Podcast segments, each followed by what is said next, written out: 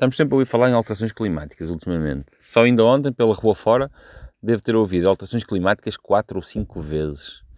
Hum, parece que as pessoas, à medida que crescem, e eu estou incluído nas pessoas, porque eu também às vezes esqueço-me que sou uma dessas pessoas, apesar do meu pai estar sempre a dizer que há mais gente do que pessoas, hum, esquecemos de, de, do momento em que nós éramos crianças e quando estudamos em crianças. Existe uma razão para nós estudarmos em crianças, que é a fase da curiosidade, é a fase da aprendizagem. É a fase também onde o diferente não nos assusta. E durante a escola nós aprendemos como é que a Terra evoluiu, como é que tudo foi diferente e como é que tudo ficou diferente.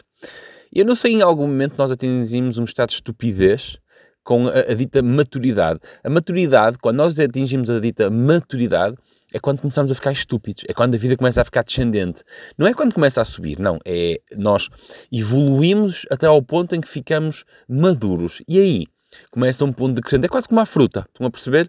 Uh, a fruta fica madura e a partir daí estamos sempre à espera que ela caia no chão, podre, e que a terra a coma por completo.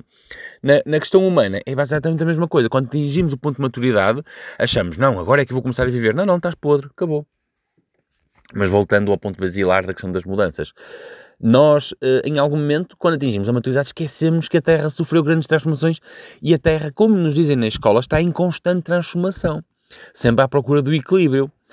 E, portanto, apesar de, ter da, de termos dado os, os degelos, as épocas glaciares e, e por aí fora, parece que estamos à espera que a Terra, por sermos nós que estamos a atravessar este momento, tenha chegado aqui a um ponto de...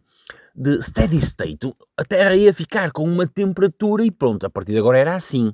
É assim porque nós queremos. Não, não é assim porque nós queremos, na verdade é assim porque nós temos medo da mudança. E temos medo da mudança absolutamente em tudo. Se vocês quiserem ver um adulto assustado, é colocar-lhe mudanças à frente. Mudança de vida, mudança de reações, coisas que ele não compreenda, coisas que ele não domine, e a pessoa, há pessoas inclusive que ficam raivosas. raivosas ao ponto de ficarem agressivas, quando não compreendem, como por exemplo, quando tu dás uma opinião sobre um assunto que não coincide com a opinião de outra pessoa. Porquê é que tu achas que a pessoa fica irritada e às vezes até mesmo uh, extremamente agressiva e chegam a insultar, quando não partem mesmo para a violência física? Hoje não fazem isso porque as redes sociais são uma barreira um, uh, fantástica, são no fundo uma barreira física. As redes sociais são a barreira física que mais divide a população. Então, quando tu dás uma opinião que não vai de encontro às crenças de outra pessoa, tu estás a mexer nas convicções dessa pessoa. No fundo, a pessoa não está a ter aquela atitude de irascibilidade porque hum, não concorda com a tua opinião. O que acontece é que a tua opinião está a mexer nas mais profundas crenças dela e, portanto, tu estás a deixá-lo desconfortável. É o problema da mudança.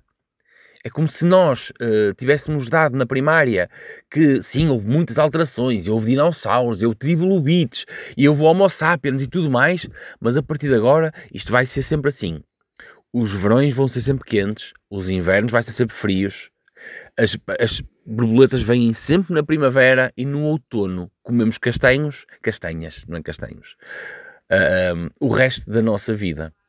Não, o problema reside sempre no mesmo ponto. O medo da mudança.